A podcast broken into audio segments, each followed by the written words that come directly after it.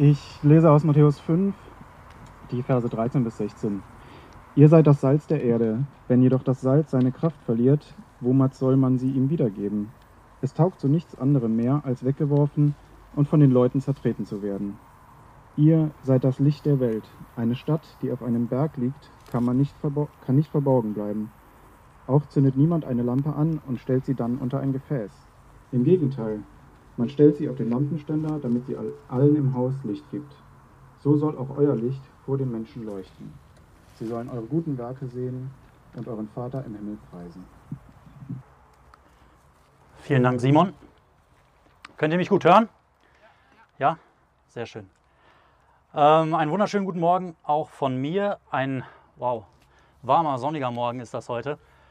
Äh, ich werde versuchen, mich kurz zu fassen, auch um meine Haut ein bisschen zu schützen und so.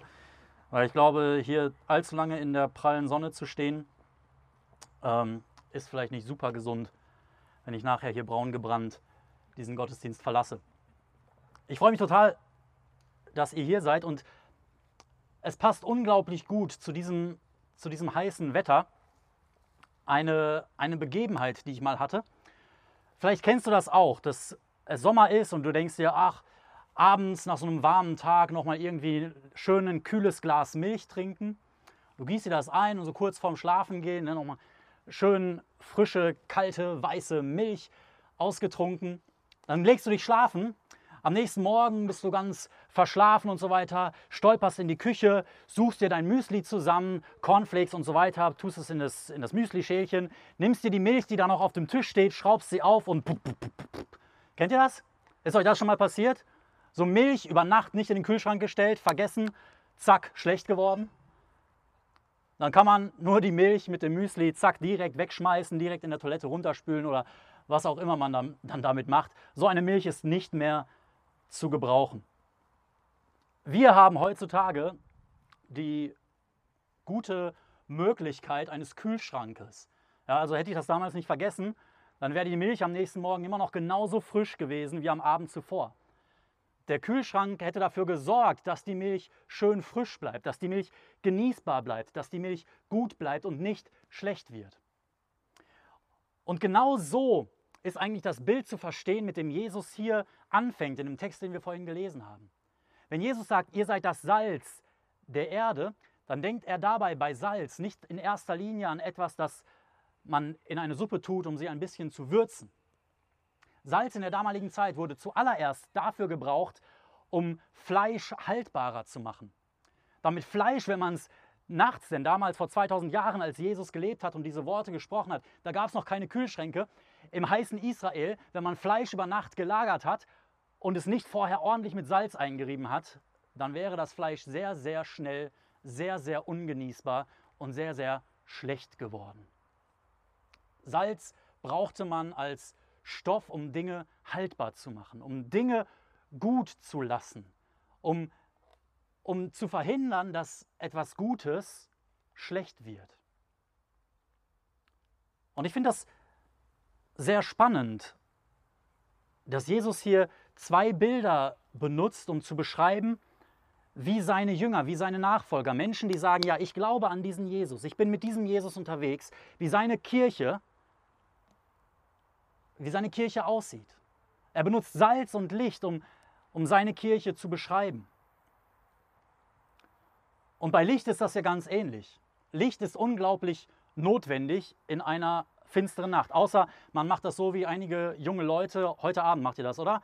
Da fahrt ihr irgendwo, die fahren irgendwie anderthalb Stunden ins Nirgendwo, ins Westhavelland, ähm, wo es einer der finstersten Orte Deutschlands ist, ähm, weil keine Stadt in der Nähe ist, um sich die Sterne anzugucken. Also das ist die einzige Situation, wo man wirklich Finsternis braucht, ja, um möglichst viele Lichter zu sehen. Aber ansonsten, wir hatten das in den letzten zwei Wochen, in unserer Tiefgarage ist das Licht ausgefallen. Wir hatten zwei Wochen lang kein Licht. Und es gibt fast nichts Schwierigeres auf dieser Welt, als rückwärts einzuparken bei absoluter Finsternis. Ja, das war keine Freude. So jedes Mal habe ich irgendwie weniger als Schritttempo. Äh, ich hätte mein Auto da reinschieben können, das wäre wahrscheinlich schneller gegangen. bin ich in die Parklücke reinge, reingefahren, weil alles, was ich sehen konnte, waren so Schatten, die halt von den kleinen, äh, von den kleinen Rücklichtern vom Auto gekommen sind. Das Interessante ist bei Salz und Licht, man braucht das, um etwas, was normalerweise schlecht wird, haltbar zu machen, um zu verhindern, dass etwas schlecht wird, oder aber um Finsternis aufzudecken, um Orientierung zu geben, um Orientierung zu haben, um, um Schönheit zu sehen, aber auch um vielleicht Fehler zu sehen, die, die da sind, Hindernisse zu sehen in so einer Tiefgarage, wenn da plötzlich so ein Pfeiler steht, die, die da sind. Das ist unglaublich hilfreich, Salz und Licht zu haben. Das sind die beiden Bilder, mit denen Jesus seine Kirche beschreibt, aber er beschreibt damit noch etwas anderes. Und das wollen wir uns zuerst ein bisschen anschauen und ein bisschen drüber nachdenken. Wenn er sagt, ihr seid das Salz der Welt, bedeutet das, diese Welt braucht Salz. Wenn er sagt, ihr seid das Licht für diese Welt, dann bedeutet das, diese Welt ist wie eine Tiefgarage ohne Licht. Diese Welt braucht Licht. Diese Welt hat ein Problem, wenn, wenn es nicht Salz und Licht gäbe für diese Welt. Normalerweise geht diese Welt vor die Hunde. Geht diese Welt, wird diese Welt schlechter und schlechter wie eine Packung Milch, die man in der Nacht im Sommer draußen stehen lässt. Das ist das, was er hier ganz deutlich impliziert. Und vielleicht denkst du dir, ey Tobi, komm, wir leben im 21. Jahrhundert, ja? Wir haben jetzt so viele Jahrtausende Menschheitsgeschichte und so weiter überlebt. Wir haben, wir haben im letzten Jahrhundert haben wir Kriege gesehen ohne Ende und so weiter. Wir haben uns doch, mittlerweile sind wir doch ein bisschen fortschrittlicher geworden, oder? Willst du wirklich sagen, dass diese Welt, diese Gesellschaft, die Menschen hier, dass, dass die Moral in, in der Welt, dass die vor die Hunde geht, dass die immer schlechter wird? Ist das wirklich das, was du, was du sagst? Und es ist vielleicht interessant, wenn du dir das mal bewusst machst, wie furchtbar es um die Moral und um die Welt und um die Werte in unserer Welt steht. Wenn du mal guckst, dass ich glaube, auf fünf Kontinenten es Kriege gibt, dass Millionen Menschen weltweit auf der Flucht sind, dass Millionen Menschen weltweit jedes Jahr verhungern, während andere Millionen Menschen jedes Jahr sterben, weil sie sich den Bauch zu vollhauen. Wenn du bedenkst, dass es 40 Millionen Menschen ungefähr gibt, die in Sklaverei oder in sklavenähnlichen Zuständen leben und arbeiten für unseren Wohlstand. Und wenn, wenn du mir dann sagst, nein, nein, Tobi, eigentlich, weißt du, seit der Aufklärung und so weiter und seit diesen schlimmen, schlimmen Dingen mit Zweiten Weltkrieg und so, haben wir uns doch ein bisschen, wir haben doch gelernt aus der Vergangenheit, diese Welt ist doch gar nicht so, so schlimm, ist doch gar nicht so verkehrt, wir geben uns doch alle Mühe. Eigentlich sind wir doch dabei, so tolerant zu leben und die Welt rückt doch immer näher zusammen und wir geben uns doch Mühe, dass wir uns alle lieb haben auf der Welt. Und dann kommt einmal so eine kleine Corona-Krise und dann halten wir es aus, zwei Wochen lang zu klatschen und dann war es das mit der Solidarität. Und Länder, die vorher zusammengearbeitet haben und die sich lieb hatten, machen auf einmal die Grenzen wieder dicht und fangen an, sich zu beschimpfen und zu bekriegen. Und wir müssen auch nicht mal so weit wegschauen in die ganze Welt, zu den ganzen dramatischen Kriegen, die es gibt, das unglaublich dramatisch ist. Aber dieser Zerfall, dieses, es wird alles schlecht. Es ist alles wie Fleisch, das verdirbt, wenn man es nicht ordentlich einsalzt. Dieser Zerfall, den finden wir auch in unserem Land. Ich meine, die letzten 30 Jahre haben wir etwas erlebt in diesem Land. Vor 30 Jahren das unglaublich ist. Ja, die Einheit Deutschlands wird dieses Jahr wieder gefeiert, 30 Jahre lang. Und das ist total genial. Und nach 30 Jahren, nicht mal eine Generation später, reden wir und hören wir davon, dass die Gesellschaft wieder voll auseinanderbricht. Dass man sich gegenseitig beschimpft, dass man sich gegenseitig hasst, dass man sich gegenseitig nicht mehr zuhört, dass die einen die Covidioten sind und die anderen sind die systemtreuen Volltrottel, keine Ahnung. Ich weiß nicht, was, was es da für genaue Bezeichnungen gibt. Aber ihr versteht, was ich meine. Diese, diese Probleme, diese Spannungen, dass alles irgendwie schlechter wird und weiter den Bach runtergeht, das finden wir in unserem Land, finden wir in unserer Gesellschaft, finden wir in unserer Stadt, in Betrügen von, von großen Konzernen, die immer mehr Geld scheffeln und einfach mal so eine Abgaseinrichtung äh, einbauen und so weiter, um ein bisschen zu schummeln. In dem Fakt, dass 50 Prozent der Ehen geschieden werden? Wer will mir sagen, dass das, dass das schön moralischer Fortschritt ist, wenn 50 Prozent der Beziehungen auseinanderbrechen? Oder dass, dass wir in einem Zustand sind, in dem 100.000 Babys jedes Jahr allein in Deutschland abgetrieben werden. Und nicht nur, jetzt, jetzt schaut nicht oder in euren Gedanken jetzt denkt nicht, boah, diese bösen Menschen, die abtreiben. Nein, nein, nein. Überleg mal, welche Probleme da viel tiefer liegen, dass Menschen so eine schwierige Entscheidung treffen, dass sie sich dazu entschließen, ihr Baby abzutreiben. Das sind Probleme, die viel tiefer gehen. Und vielleicht kennst du das in deiner Nachbarschaft oder in deiner Familie sogar, dass Rassismus da ist. Oder du kennst das unter deinen Arbeitskollegen, ja, dass einer dem anderen nicht die Butter auf dem Brot gönnt. Dass man mit Ellenbogen kämpft und streitet. Hass, Neid, Zorn und Lüge sind sowohl im Großen auf der weltpolitischen Bühne als auch im Kleinen, in deiner und meiner Familie, in deiner und meiner Umgebung an der Tagesordnung.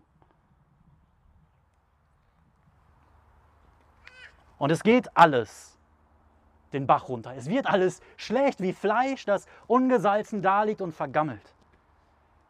Und am Ende eines jeden Lebens wartet der Tod. Das Zeichen dafür, dass etwas vergammelt, verwest, alt wird, schlecht wird, nicht mehr lebensfähig, nicht mehr genießbar ist. Und die Bibel sagt uns, dass dass das tiefer liegende Problem hinter diesem, ganzen, hinter diesem ganzen Chaos, hinter dieser ganzen Finsternis, hinter diesem ganzen Schlechtwerden in der Welt letzten Endes Egoismus ist. Egoismus, weil ich will. Ich will diesen Spaß jetzt. Und deswegen betrüge ich meinen Partner. Ich will das Geld jetzt und deshalb trickse ich ein bisschen bei der Steuer. Ich meine, macht ja jeder. Ich will den Erfolg in der Klassenarbeit jetzt und deswegen habe ich halt hier einen kleinen Spicker. Wer macht das nicht, oder? Ich meine, wenn du dich an deine Schulzeit oder Studienzeit erinnerst, dann weißt du, wovon ich rede. Ich will die Karriere jetzt und deshalb ist mir mein Kollege nicht Kollege, sondern Konkurrent. Ich will den Kick, ich will den Einfluss, ich will die Anerkennung, ich will, ich brauche jetzt, ich muss das und das haben, ich will. Und das ist bei uns allen, dieses Problem ist bei uns allen tief in unseren Herzen drin. Ob du Christ bist oder nicht Christ, das ist, das ist ein Problem, das jeden Menschen auf der ganzen Welt betrifft. Dieser Egoismus, tief in uns drin. Das lernen wir auch nicht erst irgendwann. Ich habe das heute Morgen am Frühstückstisch gemerkt. Hosea ist jetzt 16 Monate alt, glaube ich. Hosea, du bist ein grandioser Junge. Ähm, und heute Morgen hat man einen kleinen Schimmer davon, einen kleinen Funken davon gesehen, wie Egoismus aussehen kann. Und dass so ein bisschen Egoismus schon, schon bei so kleinen Kindern tief im Herzen drin ist. Eine banale Geschichte eigentlich. Wir geben Hosea immer ein Stückchen Brot und dann ein Stückchen Wurst. Ja? Denn sonst, wenn wir ihm das nicht so geben würden, würde er einfach nur Wurst essen den ganzen, den ganzen Vormittag, ja? das ganze Frühstück. Er liebt Fleisch. Ähm, also wir, wir, sagen, okay, Brot ist auch gesund, schön mit Hummus drauf oder sowas. Ein Stückchen Brot, ein Stückchen Wurst, ein Stückchen Brot, ein Stückchen Wurst. Und der macht das echt gut mit. Und irgendwann habe ich heute Morgen gesagt, Hosea, gibst du mir dein Stückchen Wurst? Und ich habe ihn richtig lieb gefragt. Und er guckt mich an, guckt die Wurst an, grinst und steckt sie sich in den Mund und schüttelt dabei seinen Kopf. Direkt danach war wieder Brot an der Reihe. Ich habe ihn gefragt, Hosea, gibst du mir ein Stückchen Brot? Und er nimmt das Brot und steckt es mir in den Mund. So viel Arbeit hat er sich gemacht, so viel Nächstenliebe gezeigt, um mir das Brot in den Mund zu geben. Danach war wieder die Wurst dran und ich frage ihn, Hosea, gibst du mir die Wurst? Und er lacht nur und steckt sich die Wurst in den Mund. Ist überhaupt nicht schlimm, ja? Ist eine banale Geschichte, aber die zeigt mir, das ist so ein kleiner Funke, der da aufgesprungen ist von Egoismus, der in unseren allen Herzen tief drin ist, schon von Geburt an. Von Geburt an. Und trotz der ganzen Aufklärung, trotz technologischem Fortschritt, trotz Menschenrechten und so weiter wird das Problem nicht gelöst. Nein. Unsere Welt, unsere Beziehungen, schau in deine Familie, schau auf deinen Arbeitsplatz. Wir lösen das Problem nicht, weil es so ein großes Problem ist, weil es tief in unseren egoistischen Herzen verankert ist. Jesus zeigt uns hier, wenn er sagt, ihr seid das Salz der Erde, ihr seid das Licht der Welt, dass, dieses, dass diese Welt, dass diese Gesellschaft, dass diese Stadt, die Menschen hier in Potsdam ein Problem haben. Dass wir Menschen ohne Salz und Licht ein Problem haben. Unseren Egoismus, der unsere Beziehungen untereinander und unsere Beziehung zu Gott zerstört. Denn wir sagen nicht das, was Gott will und was Gott, der uns geschaffen hat, sich Gutes überlegt hat für unser Leben, sondern das, was ich jetzt will. Das ist das, was zählt. Man lebt nur einmal und ich will, was ich will und das will ich jetzt. Und deswegen bestimme ich, anstatt dass Gott mein Bestimmer und mein Herr ist. Und mir sagen darf, wie man das Leben erfolgreich, wie man das Leben gut lebt. Aber Jesus wäre nicht Jesus, wenn er nicht auch eine Lösung für das Problem hätte. Und er sagt, ihr seid das Salz der Erde. Ihr seid das Licht dieser Welt. Ihr erlebt Kirche für Potsdam. Ihr, die ihr an Jesus glaubt, ihr, die ihr Jesus nachfolgt, ihr seid die Lösung, um ein Fleisch, das schlecht wird, aufzuhalten beim Schlechtwerden. Um Licht in die Finsternis zu bringen. Um Licht in die Hoffnungslosigkeit zu bringen. Um, um zu zeigen, wo, wo die Schwierigkeiten, wo die Hindernisse liegen. Wer ist ihr? Wir haben letzte Woche, und wenn du die Predigt von Christoph nicht dir anhören konntest, empfehle ich dir, geh auf unsere Homepage und hör dir die Predigt nochmal an. Ich glaube, sie ist, sie ist da hochgeladen oder wird in den nächsten Tagen noch hochgeladen werden. In den Versen 11 und 12, in den Versen tatsächlich 3 bis, 3 bis 12 beschreibt Jesus, wer ist das ihr? Ihr ist die Gemeinde, die Menschen, die an Jesus glauben, die durch ihn Kinder Gottes geworden sind. Und was ich total spannend finde, ist, dass Jesus nicht sagt, wisst ihr was, ihr erlebt Kirche für Potsdam. Strengt euch an, ein bisschen salziger zu werden. Jesus sagt nicht, ihr müsst mehr Salz werden. Jesus sagt nicht, ihr müsst heller leuchten. Jesus sagt nicht, ihr müsst endlich mal Licht werden in dieser finsteren Welt, damit die Welt endlich mal eine Lösung hat für ihr Problem des Egoismus. Nein, Jesus sagt, ihr seid.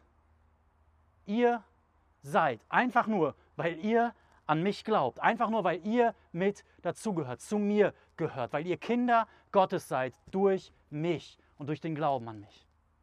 Ihr seid. Wisst ihr, in dieser Welt geht es immer, es geht immer darum, was du tust. Was du tust, was du leisten kannst, was du bringen kannst, was du, wie viel du dich anstrengst. Bei Jesus das komplette Gegenteil. Bei Jesus geht es nicht darum, was du tust. Es geht darum, wer du bist. Ihr seid Salz der Erde, Licht der Welt, die Lösung für das Problem. Krass, mein iPad muss abkühlen, bevor es benutzt werden kann. Dann predige ich ohne iPad weiter. Ihr seid das Salz der Erde. Und Jesus setzt direkt eine Warnung da hinten dran. Er sagt, wenn das Salz seine Kraft verliert, womit soll man sie ihm wiedergeben? Die Chemiker unter euch würden jetzt vielleicht sagen, Moment, Moment, Moment, Tobi, Salz kann nicht salzlos werden. Salz behält seine Salzigkeit. Und das ist absolut richtig. Ich stimme dir hundertprozentig zu. Das Salz, das du heute wenn du im Rewe, in, in den Rewe gehst und dir aus dem Regal ein frisch jodiertes, sauberes, reines Speisesalz holst, das wird Salz bleiben. Das kann flüssig werden, das kann ausgewaschen werden, das kannst du in einen, in einen See kippen, dann wird der See vielleicht minimal salziger, ohne dass man es mitkriegt, aber das Salz löst sich auf, aber das Salz als solches bleibt Salz. In der damaligen Zeit war das allerdings so, dass man das Salz nicht aus dem Rewe geholt hat, sondern in, aus der Wüste von, von Seen, die ausgetrocknet sind. Dann ist am, Salz, am, am Rand von den Seen, an, am Ufer, so ein bisschen Salzschicht auf dem Sand oben drauf geblieben. Und dann hat man das Salz abgekratzt und dabei kam es immer wieder vor, dass das Salz ein bisschen verunreinigt wurde. Dass da ein bisschen Sand mit reinkam. Und man konnte das nicht unterscheiden. Diese Salzkörner sahen genauso aus wie die Sandkörner. Was Jesus hier, hier im Sinn hat, ist, das Salz verliert seine Kraft, wenn es vermischt wird mit Sand. Das Salz verliert seine Kraft, wenn es vermischt wird mit unreinem, nicht salzigem. Und womit soll man dann dem Salz seine Kraft wiedergeben? Ähnlich bei dem Licht. Das Licht hat eine Kraft, das Licht leuchtet. Aber kein Licht bringt irgendwas, wenn du einen, einen Eimer oben drauf stellst, sodass das Licht nicht funktioniert, nicht, nicht weit genug strahlen kann. Und weißt du, wenn du an Jesus glaubst, wenn du einer von diesen bist, die Salz und Licht sind, dann warnt Jesus dich hier, hey, guck mal, du kannst deine Kraft verlieren als Salz, als Licht in dieser Welt. Du kannst deinen guten, deinen positiven Einfluss in dieser Welt verlieren, wenn du dich vermischst, wenn, wenn du Sachen in dein Leben lässt, die nicht salzig sind, wenn du dein Licht unter den Scheffel stellst, wenn du dich ausgrenzt, zurückhältst. Und ich habe mich gefragt, wie oft das in meinem Leben der Fall ist. Wie viel von den, von den Werten dieser Welt, von diesem Egoismus, der bei uns allen drin ist, wie viel davon leben wir aus und leben das tatsächlich und mischen das irgendwie so ein bisschen mit in unser, in unser Leben als Christ, als Nachfolger von Jesus? Wie viele Kompromisse gehen wir ein, wo wir eigentlich genau wissen, Jesus will das so und so, aber hey, komm, damit ich nicht so komisch aussehe, wenn meine Arbeitskollegen tricksen, dann trickse ich halt auch. Wenn die lästern über diese eine Kollegin, ne, dann mache ich halt mache ich halt fröhlich mit und am Sonntag singe ich wieder Komm und lobe den Herrn und dann ist alles wieder gut. Es ist kein Wunder, dass wir uns als Christen, auch ich, dass wir uns oft so kraftlos fühlen, weil wir unsere Kraft verlieren. Weil wir anstatt Salz zu sein und Salz zu bleiben in dieser Welt, uns vermischen mit allem Möglichen und Kompromisse eingehen und ein Leben leben, das sich eigentlich in nichts unterscheidet von dem Fleisch, das wir eigentlich salzen sollten.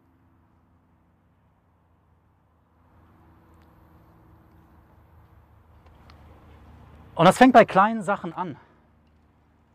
Das fängt bei diesen kleinen Kompromissen an, die wir alle eingehen. Ach, diese eine Internetseite, naja, wenn meine Frau das jetzt nicht mitkriegt, sieht ja keiner, ne? Übrigens, wenn du wissen möchtest, wie kraftvoll dein Glaube im Moment ist, wie salzig, wie hell das Licht in dir im Moment leuchtet, dann guck nicht auf dich, wenn du im Gottesdienst sitzt und laut mitsingst oder Lobpreis leitest oder predigst. Dann guck auf dein Leben und guck auf die Momente, wenn du ganz alleine bist. Wenn keine Familie da ist, wenn kein Pastor da ist, der dich sieht, wenn keine Freunde da sind. Ich, ich, hatte, ich hatte das, ich ich kann mich noch heute an diesen Moment erinnern. Ich glaube, ich war 14 oder 15, vielleicht auch 16, keine Ahnung. Da hatte ich ganz oft so christliche T-Shirts mit christlichen Slogans. Und ich hatte dieses eine T-Shirt, groß ist, Punkt, Punkt, Punkt, und hinten stand unser Gott. Groß ist unser Gott. Und ich bin damit immer durch die Stadt gelaufen und so weiter. Und dann auf einmal wollte ich so wie immer über eine rote Ampel gehen. Und dann ist mir eingefallen, Moment mal, du hast so ein T-Shirt an. Ich bin an der roten Ampel stehen geblieben. Aber nur weil ich so ein bescheuertes T-Shirt anhatte.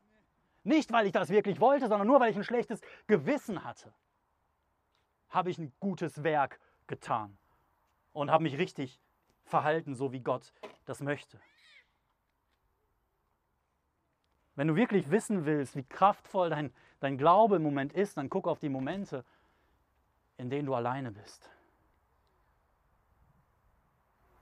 In denen du alleine arbeitest und ganz genau weißt, wenn ich das jetzt mache, dann könnte ich ein bisschen mehr Geld auf dem Konto haben? Wenn ich das jetzt mache, dann könnte ich ein bisschen Spaß jetzt im Moment haben, ohne dass es irgendjemand sonst mitkriegt. Wenn ich das jetzt mache, dann könnte ich das, was ich jetzt gerade will, könnte ich meinen Egoismus ausleben. Ihr seid das Licht der Welt. Eine Stadt, die auf einem Berg liegt, kann nicht verborgen bleiben. Und niemand zündet eine Lampe an und stellt sie dann unter ein Gefäß. Im Gegenteil, man stellt sie auf den Lampenständer, damit sie allen leuchtet. Ich habe gerade eben schon gesagt, es ist kein Wunder für mich, dass wir als Nachfolger von Jesus uns oft so kraftlos fühlen. Wenn wir so eifrig dabei sind, anstatt Salz zu sein, genauso auszusehen wie der Sand um uns herum. Nicht nur auszusehen wie der Sand um uns herum, sondern genauso sandig zu sein wie der Sand um uns herum. Und das anstatt, dass wir das Fleisch würzen oder die Wür Suppe würzen oder dass wir das Fleisch haltbar machen, wir die Verderblichkeit und die schlechten Eigenschaften vom Fleisch übernehmen. Es ist kein Wunder für mich, dass wir kraftlos sind, dass wir uns klein und, un und traurig fühlen und so weiter, wenn wir als Kirche für Potsdam uns immer nur hinter unseren Mauern verstecken. Wenn wir unser Licht unter unseren Scheffel stellen und uns verbarrikadieren und lieber nichts sagen, wenn unsere Kollegen so leben, wie es Gott nicht gefällt. Und wenn in unserer Familie Krach und Streitereien und Scheidungen und Zorn und Neid und Hass und Eifersucht und, und, und alle Nöte und so weiter vorhanden sind. Wenn wir da nichts sagen und lieber unsere Klappe halten und schön unser, unser Licht für uns behalten und keine Wahrheit sprechen. Jesus ermutigt uns, kraftvoll zu sein. Und ich glaube, nur wenn wir lernen, wirklich Salz und Licht zu sein, nicht aus unserer Kraft heraus irgendwas versuchen, sondern Salz und Licht zu sein, dann können wir das tun, was Jesus hier, wozu Jesus uns einlädt. So soll auch euer Licht vor den Menschen leuchten. Sie sollen eure guten Werke sehen und euren Vater im Himmel preisen. Es gab einen Kommentar, ähm, vor zwei Wochen hatten wir euch ja eingeladen, uns Kommentare, Fragen und so weiter aufzuschreiben. Den fand ich spannend. Dem ist aufgefallen, dass Jesus hier sagt, hey, eure guten Werke sollen leuchten, alle Menschen sollen eure guten Werke sehen. Und ein paar Verse später in Matthäus 6, Vers 1 sagt er, lasst bloß kein Licht, kein, kein gutes Werk nach außen leuchten. Ihr sollt alles im Verborgenen tun, was ihr Gutes tut, damit kein Mensch das sieht und euch lobt dafür. Hä? Jesus, was denn jetzt? Bist du irgendwie, hast du auf deine eigenen Worte gehört? Weißt du, was du da sagst? Zwei Dinge dazu. Einmal spielt eine Motivation eine große Rolle, was für gute Werke das sind. Ich kann gute Werke tun, um gelobt zu werden von Menschen. Ich kann gute Werke tun, wie vorhin schon erwähnt, aus, aus, ähm, aus wie heißt es, wenn ich ein schlechtes Gewissen habe. Ja? Oh, ich habe schon wieder nicht mein Zimmer aufgeräumt und so weiter. Mama kommt gleich nach Hause, dann mache ich mal lieber. Ihr Görings, ihr wisst, wovon ich rede. ähm, kleiner Scherz. Ähm, bei euch ist das natürlich nicht so. Für Eltern ist das ja tatsächlich egal. Ne? Hauptsache, das Zimmer ist aufgeräumt, ob das jetzt mit schlechter Motivation oder mit guter Motivation war. Aber es ist tatsächlich für Gott nicht egal, mit was für einer Motivation wir gute Werke tun. Aber es gibt nicht nur eine Motivation, die gute Werke zu besseren Werken macht, als einfach nur so gute Werke aus schlechtem Gewissen, diese Werke unterscheiden sich auch qualitativ von einfach nur guten Werken. Denn diese Werke kommen aus einem Herzen und ich erinnere euch nochmal daran an die Predigt von letzter Woche, denn das sind genau die Verse vorher.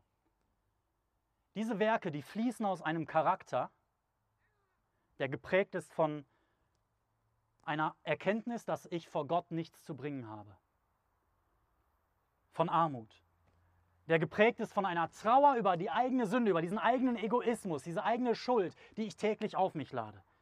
Der geprägt ist von einer Sanftmut, von einer Liebe, von einem Frieden, von einem Hunger nach Gerechtigkeit. Der geprägt ist von Barmherzigkeit, von einem reinen Herzen, einem aufrichtigen Herzen. Seht ihr, aus diesem Charakter, den Jesus in den ersten Versen der Bergpredigt beschreibt, folgt dann dieses wunderbare Statement, ihr seid das Salz der Welt, ihr seid das Licht dieser Erde. Aus diesem Charakter kommen gute Werke, die dazu führen, dass Menschen diese Werke sehen und nicht sagen, boah, Tobi, du bist ja ein toller Mensch, dass du immer so moralisch fein bist, dass du sogar bei Rot an der Ampel stehen bleibst, immer, auch wenn keiner sieht. Boah, du bist ja ein toller, dass du deine Ehefrau so sehr liebst, dass du so viel Geld spendest und so weiter. Nein, nein, nein, diese Werke, diese guten Werke, die aus einem Charakter kommen, der von Jesus so verändert wurde, dass, dass er diese Armut vor Gott hat und der Kind Gottes ist, die führen dazu, dass wir gute Werke tun, die Menschen Gott preisen lassen. Und so soll auch euer Licht vor den Menschen leuchten. Vor den Menschen leuchten unsere guten Werke. Und vielleicht denkst du jetzt, okay, Tobi, wie? Wie kann das Ganze geschehen? Es gibt einen wunderbaren, es gibt zwei wunderbare Hinweise in den Bildern, die Jesus benutzt. Er sagt einmal, ihr seid Salz der Erde. Und Salz funktioniert nie alleine. Hast du schon mal versucht, eine Suppe zu würzen mit einem Körnchen Salz? Versuch das mal heute Mittag zu Hause, ja, wenn du dir dein Essen kochst oder sowas. Salz mal mit einem, mit einem Pünktchen Salz und dann äh, gib das mal deiner Familie und sag, und schmeckt es euch, Kinder? Ähm, du wirst es sehen. Ein Körnchen Salz kann auch kein Steak haltbar machen. Nein, es bedarf einer ganzen Mannschaft von Salz. Es bedarf einem ganzen Salzbehälter. Und seht ihr, deshalb hat Gott uns nicht allein in diese Welt gestellt, sondern uns als erlebt Kirche für Potsdam zusammengestellt. Deswegen lasst uns darauf achten, dass wir nicht nur Einzelkämpfer für Jesus bleiben oder sind, dann werden wir kraftlos, dann werden wir keine Kraft haben als Salzkorn alleine. Lasst uns zusammen, zusammen unterwegs sein, in der Kleingruppe, in der Familie, in, mit Freunden zusammen, als Kirche für Potsdam, unser Licht leuchten lassen, unsere Salzigkeit in diese Stadt leuchten lassen. Und dann auch dieses Licht beschreibt Jesus ja noch ein bisschen näher. Und da wird es interessant. Denn Jesus sagt nicht, ihr seid so ein Licht, wie die Sonne ein Licht ist, die mich gerade seit einer halben Stunde brät. Nein, er sagt, eine Stadt auf dem Berg oder eine Lampe in einem Haus. Und wisst ihr, was das Tolle an so einer, an so einer Öllampe ist? Die ist kein Licht in sich selbst. Die Lampe ist Träger des Lichts. Und solange wir das nicht verstehen, dass wir nicht in uns selbst heraus Licht für diese Welt, Licht für diese Stadt, Licht für unsere Familien sein können. Solange wir das nicht begreifen, wird unser Licht nicht hell leuchten. Denn wir brauchen Licht, das von außen kommt, das Licht, das Jesus heißt. Jesus hat nämlich gesagt, ich bin das Licht für diese Welt. Und jeder, der mir nachfolgt, wird Licht des Lebens haben. Das ist die gute Nachricht. Dass Jesus dein und mein Leben erleuchten will dass er deinem und meinem Leben Licht geben will, Kraft geben will, Licht zu sein und das Licht leuchten zu lassen in dieser Stadt. Und deswegen, solange wir nicht immer wieder zu diesem Licht zurückkommen, kann unser Licht nicht hell leuchten in unserer Umgebung. Und dann wird das Fleisch immer schlechter werden und dann wird die Finsternis immer finsterer werden und nicht hell leuchten. Meine Frage an dich ist, hast du das erlebt in deinem Leben, dass Jesus, das Licht dieser Welt, in dein Leben gekommen ist? Oder versuchst du durch eigene Kraft, durch eigene Anstrengungen möglichst positives Licht zu sein in dieser Welt und vor Gott? Und wenn du Licht bist, dann, wenn dieses Licht schon in dir lebt, Du kannst dich darum kümmern, dass dieses Licht heller leuchtet in deinem Leben. Dass du als Träger des Lichts heller leuchtest. Indem du immer wieder zu diesem Jesus zurückkommst und immer, immer wieder seine Liebe in dir aufleuchten lässt, seine Liebe für dich dir bewusst machst, dir seine, sein Licht in dein Leben sprechen lässt, dir zeigen lässt von ihm, wo sind die dunklen Flecken in deinem Leben, in meinem Leben wo Jesus Licht und Heilung und Vergebung und Schönheit reinbringen möchte. Und genau das wollen wir jetzt gleich in den nächsten drei Liedern tun. Ich lade dich ein, nicht nur mit deinem Mund zu singen, sondern mit deinem Herzen diesen Jesus zu suchen und dich auf diesen Jesus auszurichten. Lass uns das gemeinsam tun als, als Salz der Erde. Immer wieder das Licht suchen, immer wieder zu dem Licht zurück, das uns erleuchtet. Lass uns beten. Danke, Jesus, dass du als Licht dieser Welt in die Welt gekommen bist. Dass du es bist, dass du die Kraft bist, die, die diese Welt verändern kann. Dass du das bist, was unsere Welt, was diese Stadt, was unsere Familien, was unsere Arbeitskollegen brauchen. Dass du, dass nur du das bist, was sie brauchen. Und dass wir Träger sein können, um Heilung zu bringen in diese Welt. Um diese Welt zu einem tatsächlich schöneren Ort zu machen, um unsere Gesellschaft zu verschönern.